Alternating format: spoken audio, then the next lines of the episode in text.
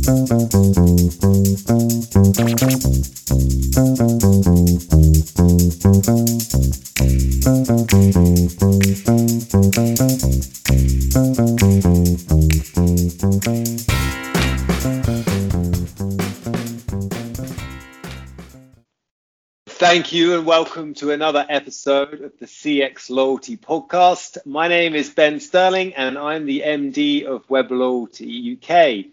In today's show, we're going to cover two areas that businesses can seek to adopt more and how to leverage behavioral economics so they can seek to grow their business in this time of COVID and lockdown. We have today with us our expert in the field, James Suter. James, if you want to just introduce yourself uh, briefly? Hi, Ben. Hello, everyone. Yep, so my name is James Suter. Uh, I work for an economics consultancy firm called London Economics, and specifically, I work in our behavioral economics team. So, what we do is we advise organizations on how they can apply behavioral insights in their work and their business. Fantastic. And so we've got lots of questions lined up, and hopefully we will fit them in within the time. And I know there's probably a lot of questions that are on everyone's mind about what more they could be doing to make sure they maximize the either increased traffic they have now or how to make sure they retain their existing customers. So I think let's let's start on that broader horizon, right? Which is the increase in in you know online shopping and the landscape has really kind of dramatically changed over the last couple of months. And, you know, we've seen stats from anywhere to say that online shopping has surged by 129% across UK and Europe, with a 31% of global consumers increasing their online actual expenditure. One of the, the ratios that really stood out for me was the comparison, James, of kind of like online versus in store. You know, it typically grew at 1% per annum and yeah. in store and, and, and online, should I say, was 22%. But, you know, we saw a kind of decade of growth of that within just eight yeah. weeks into into COVID. What's your view on the current yeah. situation? So I think yeah, it, totally. It's it seems to be becoming the the sort of new normal that people are shopping online more, and whereas previously, essentially their habits were to um, shop offline or to mix and match a bit more. I think that more and more it's becoming people's go to standard behavior. So, in a sort of behavioral economics sense, there's a concept known as status quo bias, which basically says that people typically stick to what they've done before quite closely, but this pandemic seems to have really shaken things up and it's made people change their habits, pushing them more online.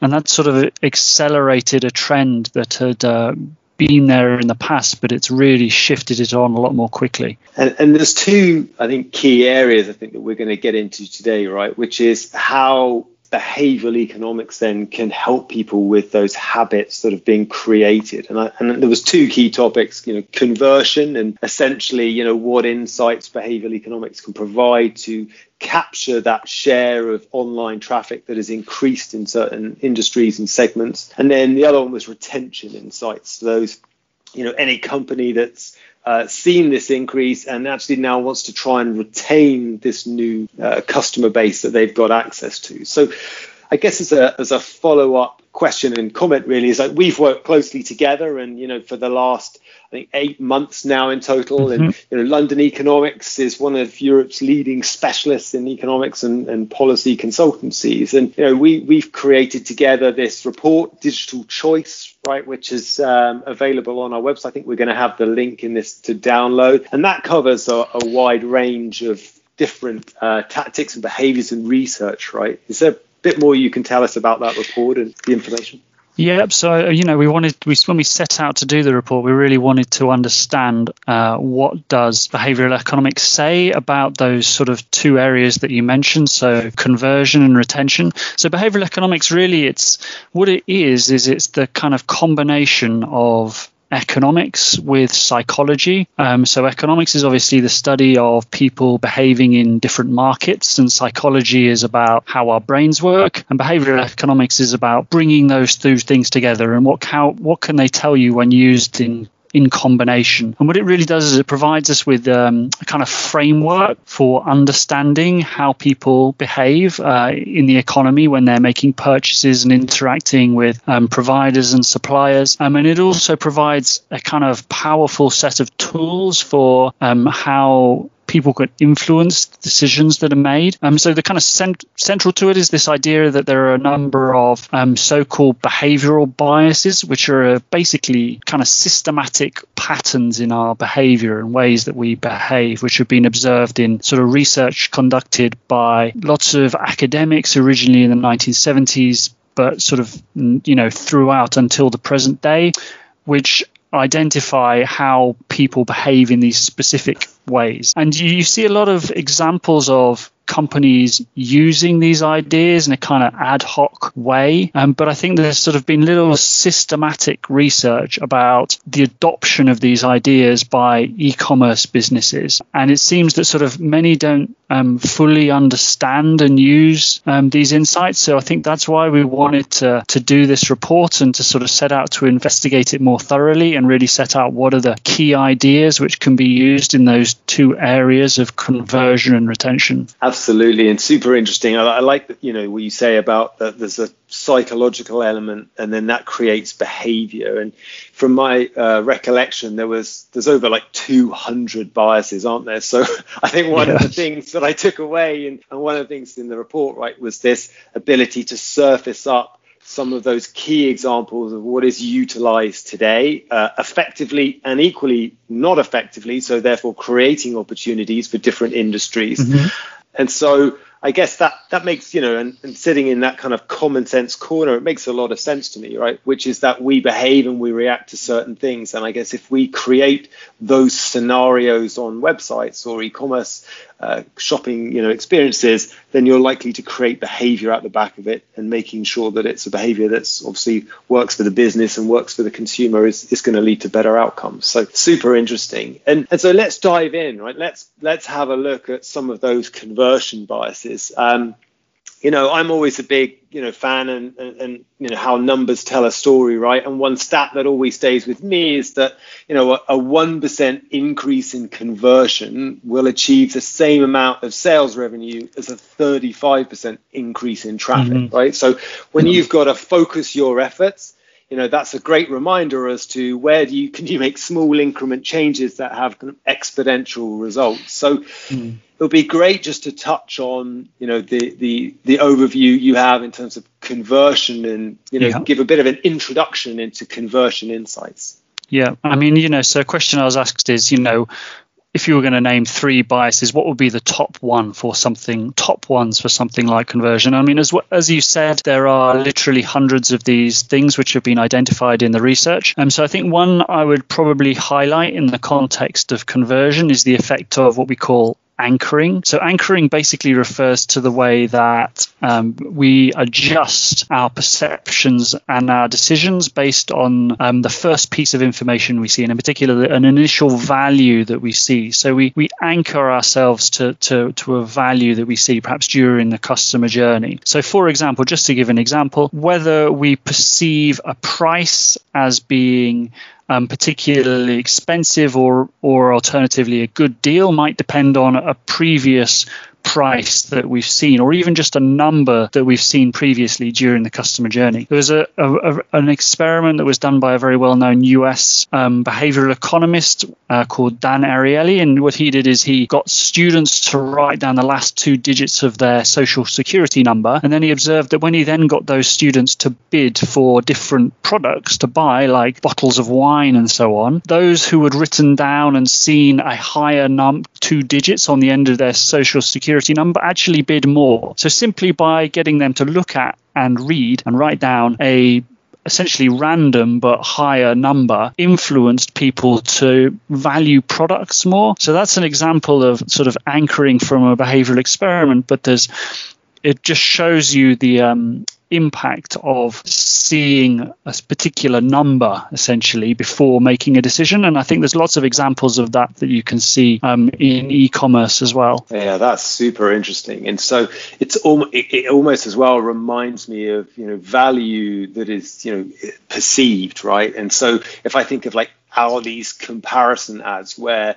they use price comparison to compare against other retailers that have a higher price. So here's your kind of typical shop and here's the price of it. And then I guess that's what you're saying becomes the anchor point. And then they'll present the equivalent shop at Aldi at a much lower price. Yeah, exactly. Present, providing that deliberately providing that anchor for people at the at the outset super interesting. So it's almost like the evidence, right, to to anchor in uh, when they present their price. Because without the reference, you just yeah, you your perception as to whether they, I guess, the Aldi's price is cheaper or not is is just an opinion as opposed to a, more of a fact. So it's yeah, super interesting and, and common in sales as well. I actually just think you know anchoring is obviously quite commonly used in sales and negotiation, right? People jumping in to create the anchor point. Yeah, I think a lot of people do it kind of naturally as a salesperson. I mean, what behavioral economics does is it provides you with this kind of intellectual and research based background to why these things are effective um, and why they work and the evidence for it for some things that sort of some companies but not all will do kind of intuitively anyway. I think another one uh, that I, I would sort of point to in terms of another behavioral bias or concept from the behavioral mm. literature, which is sort of important in this context, is uh, it's something called priming and framing. I mean, really, this is something that is quite similar to anchoring actually, but instead of being about you know a particular number like a price it's more about the kind of more general cues and prompts which people get. So, you know, when uh, people are exposed to different stimuli during a decision making process, for example, if they're part of a customer journey, those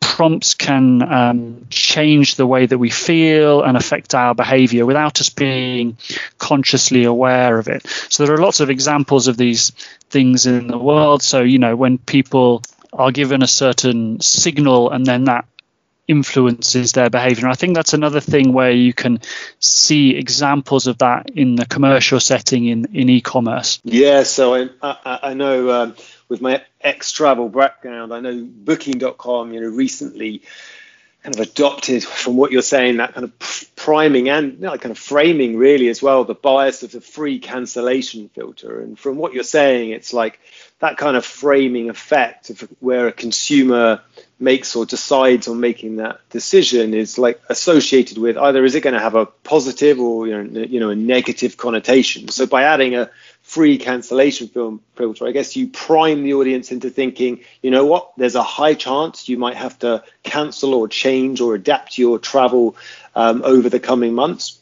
No one knows. Um, but ultimately, it then mitigates that concern or risk of loss by having the ability to frame the information in a free cancellation, mitigates all the risk, and then ultimately, I guess for them, leads to more sales and, and more commitment from yeah. the customer definitely giving that initial message um, that makes it very salient to people that uh, cancellation is a potential or the need to cancel something is a potential issue at the moment especially with the sort of changing covid rules. That's going to be and and prompting people to have that in mind when making their decision and then effectively sort of solving that problem for them at the next step is is definitely a, essentially a, a form of priming and framing yes. And so and, tell us tell us a bit about um, you know, one of the classic examples is probably, you know, I guess like Amazon, right? Uses and they are always called out for using a number of techniques. Give, give us an example of something they might use, you know, on, on their site to increase conversion and get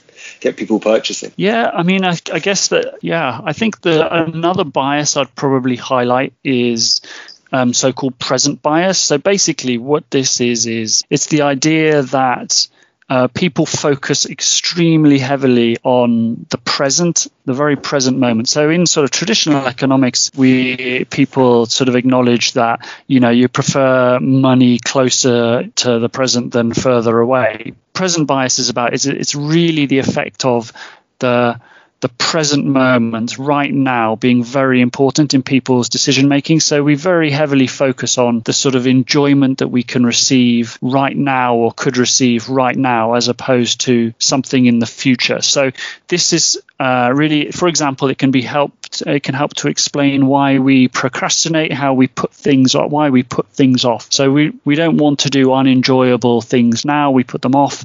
or you know we want to um, purchase this product and get hold of a particular good or service right now as quickly as possible because we're affected by our present bias. So you talk about Amazon. So I think that you know there is definitely ways that the, they as a, as a as a company are helping to provide people with products and services which sort of plays to the present bias through the immediacy that they that they offer. Yeah, so like the buy now with one click, right? The introduction of being able to purchase with that single click was I mean it makes buying things super easy, right? So I guess yeah, exactly, really exactly. leans on that. Yeah, exactly. Yeah, it's all about how people are very driven to satisfy those sort of wants that they have immediately, essentially. Yeah, and, and then before we kind of, you know, I ask you a bit about then some retention biases, just to kind of capture that. So, is there a combination that can be utilized? So, within a singular sales journey from a consumer, from you know product to sale page to you know completing the order, I'm assuming then there's a combination of these things that can be used all at once to, if you like, just accelerate that the, the amount of consumers that go and make it through to a purchase and and actually equally in the speed in which they can do so. Yeah, absolutely. I mean, uh, the most effective uses of these things are when they are used in combination. So you can imagine a sales journey which involves uh, an anchoring price and some cues which prime people and framing of the decision making, and then combined with a sort of an interface like the one you mentioned of Amazon with one click. So uh, sort of um, satisfying that present bias that people have. So, you know, and there are also, as we, we talked, we mentioned before, many other biases as well, which we sort of talk about in more detail detail in the report, which all can be combined into a very effective process. And I think once you become aware of this now, certainly from my perspective, it's like I look out for these things, you know, when I'm on an e-commerce site and um, it, it, suddenly becomes you become a, you know, apparently aware as to where they're yeah. being utilized and where they're effective and equally where they're not effectively used. And I know on some travel sites they've been criticized for different types of, should we say, pop-up messaging to drive behavior, which maybe hasn't been as accurate or maybe hasn't, yeah. you know, it's been seen through by the consumer and therefore doesn't have the desired effect. Um, yeah. So let's let's dive into that. So you know, retention. Um, and talk a little bit about give give us an overview of retention biases in e-commerce. So, I mean, the retention by the behavioral biases are extremely important for retention as well as conversion. And uh, there are a number of different concepts and biases which are relevant to retention. I mean, I think that sort of one I might highlight as being particularly relevant is it's it's referred to as social proofing um, in the literature. And basically, what this means is is it's the the tendency of people to follow the behavior of others and to in, uh, imitate. Um, group behaviors. So rather than deciding independently what I'm going to do on the basis of my own information, although that information sort of might shape my decision making to some extent, I'm largely going to follow what I see other people doing. So, you know, to give an example from everyday life in the current context, if you walked into a room or you walked down a street and you saw that everyone was wearing a face covering, you'd be likely to respond by putting on your own face covering because you're seeing that that's the kind of the norm and what the group as a whole are doing. And that's a sort of very strong behavioral tendency and behavioral bias, which has been demonstrated in all sorts of different contexts. But I definitely think that it's something that applies in the context of uh, retention. Yeah, well, that's really interesting example. And like you say, around wearing face masks, in, in you know, particularly even in the UK, it's not a, a culturally you know, normally adopted behavior, and therefore, you know, I know that there's been a number of companies and campaigns and to, to show and represent that to make it, if you like, more the new norm, right? Because you yeah. need to change cultural behavior. And if someone sees someone else not doing it, well, then why should I wear my mask? And that makes a lot of sense. And so, one, one kind of example that I think I've come across where I've seen this used really well is, you know, we all know the influence that social media has now on consumer behavior and what people want to purchase. And I've got teenage kids, so I really see that. and, and um, my, my daughter's on Instagram and TikTok and all the rest, right? But uh, uh, one of the things I saw the other day was EasyJet um, introduced their Look and Book, right? And this actually now been around for a while, but I hadn't picked up on it. That uses, I believe, AI to detect, you know, uh, a post. So you can be on Instagram, you can see an image from an influencer, and you know maybe they're, they're a travel influencer, and they, they've got an image up of a beautiful location. You can use their feature to screen grab it and then upload it within to their Look and Book app and then it will tell you the nearest flight options in the nearest airport. So it's almost leveraging the fact that people go around take incredible photos of incredible destinations, and then it's like now allow us just to take you there, and we'll make that yeah. process of connection as, as simple as possible. It was like one of these things like hadn't even seen and when i came across it. It's like why doesn't everyone use this? This is fantastic. Yeah. Yeah it's definitely an example of use of that concept. So you know when basically what is happening is uh, you're seeing others the people other people like you and other people generally sort of sharing this thing and engaging with this thing and sort of demonstrating uh, a like for this. And that is affecting you through sort of social proofing because you're wanting to follow that sort of group behavior and its influence influencing your perceptions of these things. Fantastic. So give, give us another example there uh, where these, you know, behavioral biases could be used for yeah. retention.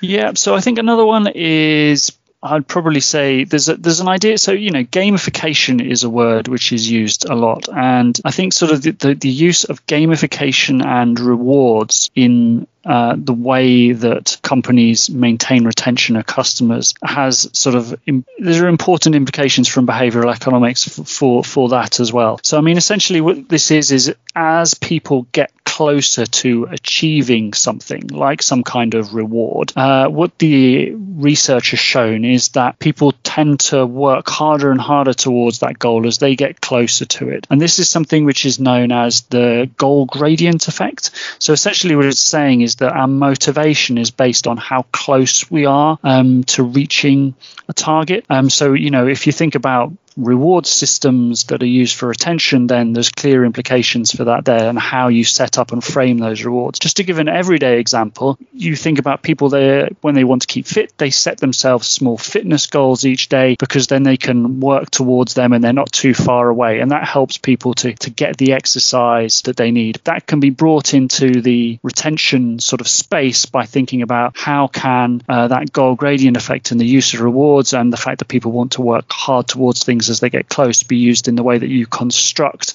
and set up um, reward schemes. And that's really interesting. And so let me um, put that into, I guess, an everyday example that, that I haven't. When we used to be back in in town, um, I used to use the Nez app to find like local restaurants at lunchtime, right? But the reason that we liked it in the office was because the more you used it and it gave you kind of discounts and promotions right off local um, yeah. um, you know shops right and so it was it was a case of the more you used it your ranking would go up and therefore you would achieve this kind of next level right within it and they they yeah. gave them kind of almost you know comedic names right? Lean, lean stuff like that. But there was an internal competition in the office right to who could get to the highest level. So yeah. so i guess what I just to like what you're saying here it it doesn't need to be perhaps a financial or you know even a significant you know because everyone's concerned about margins and like giving away things right? So it's like this this could be leveraged in a way that you don't have to give anything is the question yeah, absolutely. I think that it's a very sort of good example because, as you say, you have lots of different levels. So you have lots of intermediate goals. So you can see where the next goal is and you want to work towards it. And the fact, you know, it's gamified. So you're engaging with something and you're getting simply enjoyment from the game itself. So, yeah, it's definitely a, a good example of the use of these concepts. Yeah, that's, that's super interesting and i think it's great for people to hear because i i know when we did the report you know i think probably only 51% of you know, retailers were leveraging anything like this in their programs yeah. and so it allows people to think about how do we implement this without having to yeah. you know have a a cost attached to it, right? But it can have yeah. a positive impact on business. Yeah. yeah. You know, looking, I guess, forward. So, what what changes are we seeing in today's climate, and you know, how does that relate with behavioral economics, and, and any yeah. insights and, and things that you might have? So, I mean, the sort of the obvious thing is that in today's climate, we seem to be heading for a fairly kind of tricky period economically. I think so. Uh, the, the, the furlough scheme is ending, and that might see um, a number of people losing jobs, unfortunately, which could put pressure on um, families' budgets. So, in the short term, one thing you might expect to see is that leading to a number of people essentially looking for good deals, basically looking to make the most of, uh, of their budgets, looking for savings where possible possible, essentially. Um, so I think that that trend is important for sort of consumer behavior and the consumer outlook generally. What opportunities are there for, like we talked about at the very beginning, isn't it about retaining and creating loyalty with consumers and making sure they're adapting to the immediate needs? You know, I think when I think of one example, it, you know, that we've seen is that the adoption or change in behavior, right, from people you know, the, the, there hasn't seeming to be a dip in spend, right? People are still purchasing. They've just adapted how they mm. purchase, right? They yeah. move from in store to online, and um, that's made new challenges, right? Around how do you even get a slot with a supermarket? Yeah, um, absolutely. But, but, but, I guess brands should be thinking then about how do they utilize, you know, whether it's loyalty programs, whether it's savings programs, how can they help consumers um, more at a time when it is going to probably present even greater challenges as we move forward. And one of the examples I really liked, you know, seeing airlines, right, where some of those have really advanced and integrated um, programs like loyalty and engagement programs where they're able to still communicate and provide value to consumers through everyday shopping when actually their own core product aren't even saleable but it's given them an ability to, to communicate and, and to yeah. retain a conversation yeah and so so, so talk about consumer confidence. Like, you know, what what are what are the kind of you know the results with consumer confidence during COVID, and, and what do you think? Well, in your view, like, what do you think it's going to mean then for consumer spending as we as we really progress further forward? So I think in the present moment, if you look, for example, at GfK's Consumer Confidence Index, that came in at a reading of minus 27 in August, which was flat on the previous month. Um, but it is well and truly below uh, what was recorded the same time last year, which was a reading of uh, minus 14. So I, what that says is that at present, at least, British consumers are, are quite pessimistic, but I think that this is a kind of it's um, it's obviously a very fluid and unpredictable climate at the moment. So you know these things might change. There's also people have been actually a lot of people have been saving quite a lot over lockdown so there you know there is a lot of people have spare money at the moment it's just a case of whether or not they will uh, use that and how they will use it. That's really interesting. So, and, and so if people are saving, do you think that's driven again thinking about behavior? Do you think it's is that a like a nesting type reaction? Is that people waiting for things to build a layer of confidence before they return to spending, or what do you think drives that? Yeah, so I think that's definitely a big part of it. Um, so in the current context, there is a lot of uncertainty, and people will be thinking about their kind of job stability and uh, the economic situation going forward. And although there's a people have a lot more money in bank accounts than they have had before, simply because people couldn't spend. That you know, there's some statistics from the that the Financial Times reported that said that uh, people have we saved as a country 16 billion pounds or some huge figure in April compared to some an average of 5 billion in the previous month. So there's people have saved money over lockdown because they've literally been prevented from going out and spending that cash. But yeah. the, the, the issue is what happens next uh, and how do people use that money? And from a behavioral point of view, it's going to be a lot about uh, people's confidence and what they see as being prospects in sort of six months, a year's time, and whether they're they're confident in in in spending that money or whether they want to have it as a sort of a bit of a buffer, basically. Yeah, super interesting. And and don't tell CX Loyalty, but obviously I save four four thousand pounds a year not getting the train into work. So, so work, working from home definitely has its advantages. Um, but that's really interesting. And, and like you say, I think there is a a collective of people you know, who do have now this this additional saving and income? And it's like how do you so like we've touched on at the beginning right? How do you enable people to commit to purchases in the future? So let's use travel as a good example but mitigating risk from their their thinking and their psychology right? Like we talked about with the free cancellation filter. How do you provide people with incentives or rewards right to help whether it's even just simple as cashback just a way as reducing costs. So when they do make transactions and purchases they feel like they're gaining something back for that. So yeah i think it's really important um, where retailers should seek to find ways to reward customers with if I like strategic offers, right, to retain margins but still having high perceived value. So, um, as an example, you know, I'm uh, always like I love how numbers tell a good story, as I said, and it's like a, you know, if you have a 10% margin and a 2% increase on that has the same impact on profit as a 20% increase in orders, right? So you can just focus on the small, small gains and you know, I was thinking then about well, how does that relate? And I was having this conversation the other day with someone about well, you know, you don't always want to give away things for free, right? So how could you provide value for consumers, help them make decisions, but not at the cost of your margin? Because ultimately, you you ideally want to be strategic and kind of cross sell products with those that are high demand, with those that have a high margin for you. But you know, one one thought was like, you know, someone was purchasing over, a, let's say, a hundred pounds then you know like creating a kind of spend stretch right? Then could you just give away instead of discounts off the products could you just give away free delivery for example for a certain period of time 6 or 12 months? Because it costs you nothing at the point of sale but ultimately then drives frequency and creates almost a more loyal behavior moving forward. So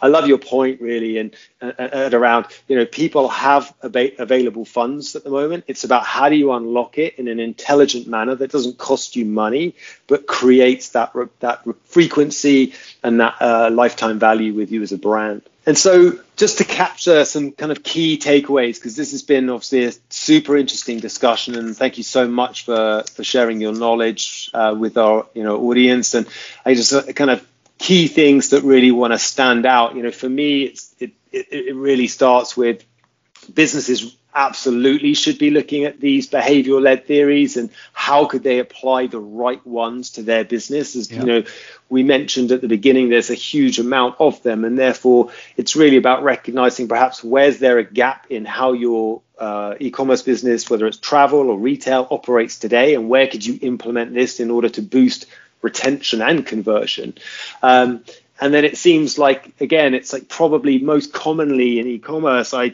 I see a lot of people do focus on conversion more than maybe they focus on retention. So, are there a couple of tactics they could implement there, like we've discussed today, that would really enable them to retain this higher volume of consumers they may well be experiencing now because they're a well positioned online business? But I would really love to capture you know your takeaways and what you think is really important for people moving yeah. forward totally agree with everything you've said there. Basically, I think that you're you're completely right that Uh, businesses will succeed and it will help them greatly if they adopt these um, behavioral led theories and ideas into e-commerce strategies. I think that what I'd add to that is it's important to really understand the ideas um, before adopting them. So as we said, there are there are many different ideas that can be used, and we've touched on sort of just a, a few of the really key ones today. Um, you know, but there are others which you know can learn about. For example, from the report that we that we have um, put together. Um, so to understand firstly conceptually what the ideas are so uh, what's the research behind them? What's what does it mean? What is the, the, the core of the idea and the concept? But then also looking at and thinking about sort of different inventive ways that these things can be applied. So, you know, we mentioned earlier that sort of gamification, for example, is is one of the ideas which is utilized a lot less than others, um, and it is one of the ones which requires a lot more sort of innovative and creative thinking about how to leverage it and utilize it. So, having a, a really good fundamental understanding of the principles and also a good idea of how these things can be used in practices and examples of how they have been used by others. And then that the businesses that are really going to succeed are the ones that are going to take on board as many of these different ideas as possible and, and really use them in the way that they interact and engage with customers and the customer journey and what the customer sees and hears and feels when they are um, engaging with those companies. Yeah, I love that. And, and I think, you know, just on that, it is because all you're really doing here is aligning your online or e commerce business with natural human behaviors, right? So you're you're not creating something new. You're just aligning your business, the way you present information with natural human behaviors that have been around, I'm assuming for millions of years, right? So yeah. that's super interesting. Yeah, absolutely. It is. It is all about really about fundamentally how people behave and having a, a, better understanding of that, and then using those insights in the sort of the, the way that you do business, basically. Yeah, absolutely. Well, I want to say you know, I think we've we've hit our time. So I want to say a massive thank you to you, James, for you know, in London Economics for the incredible insight that you provided today.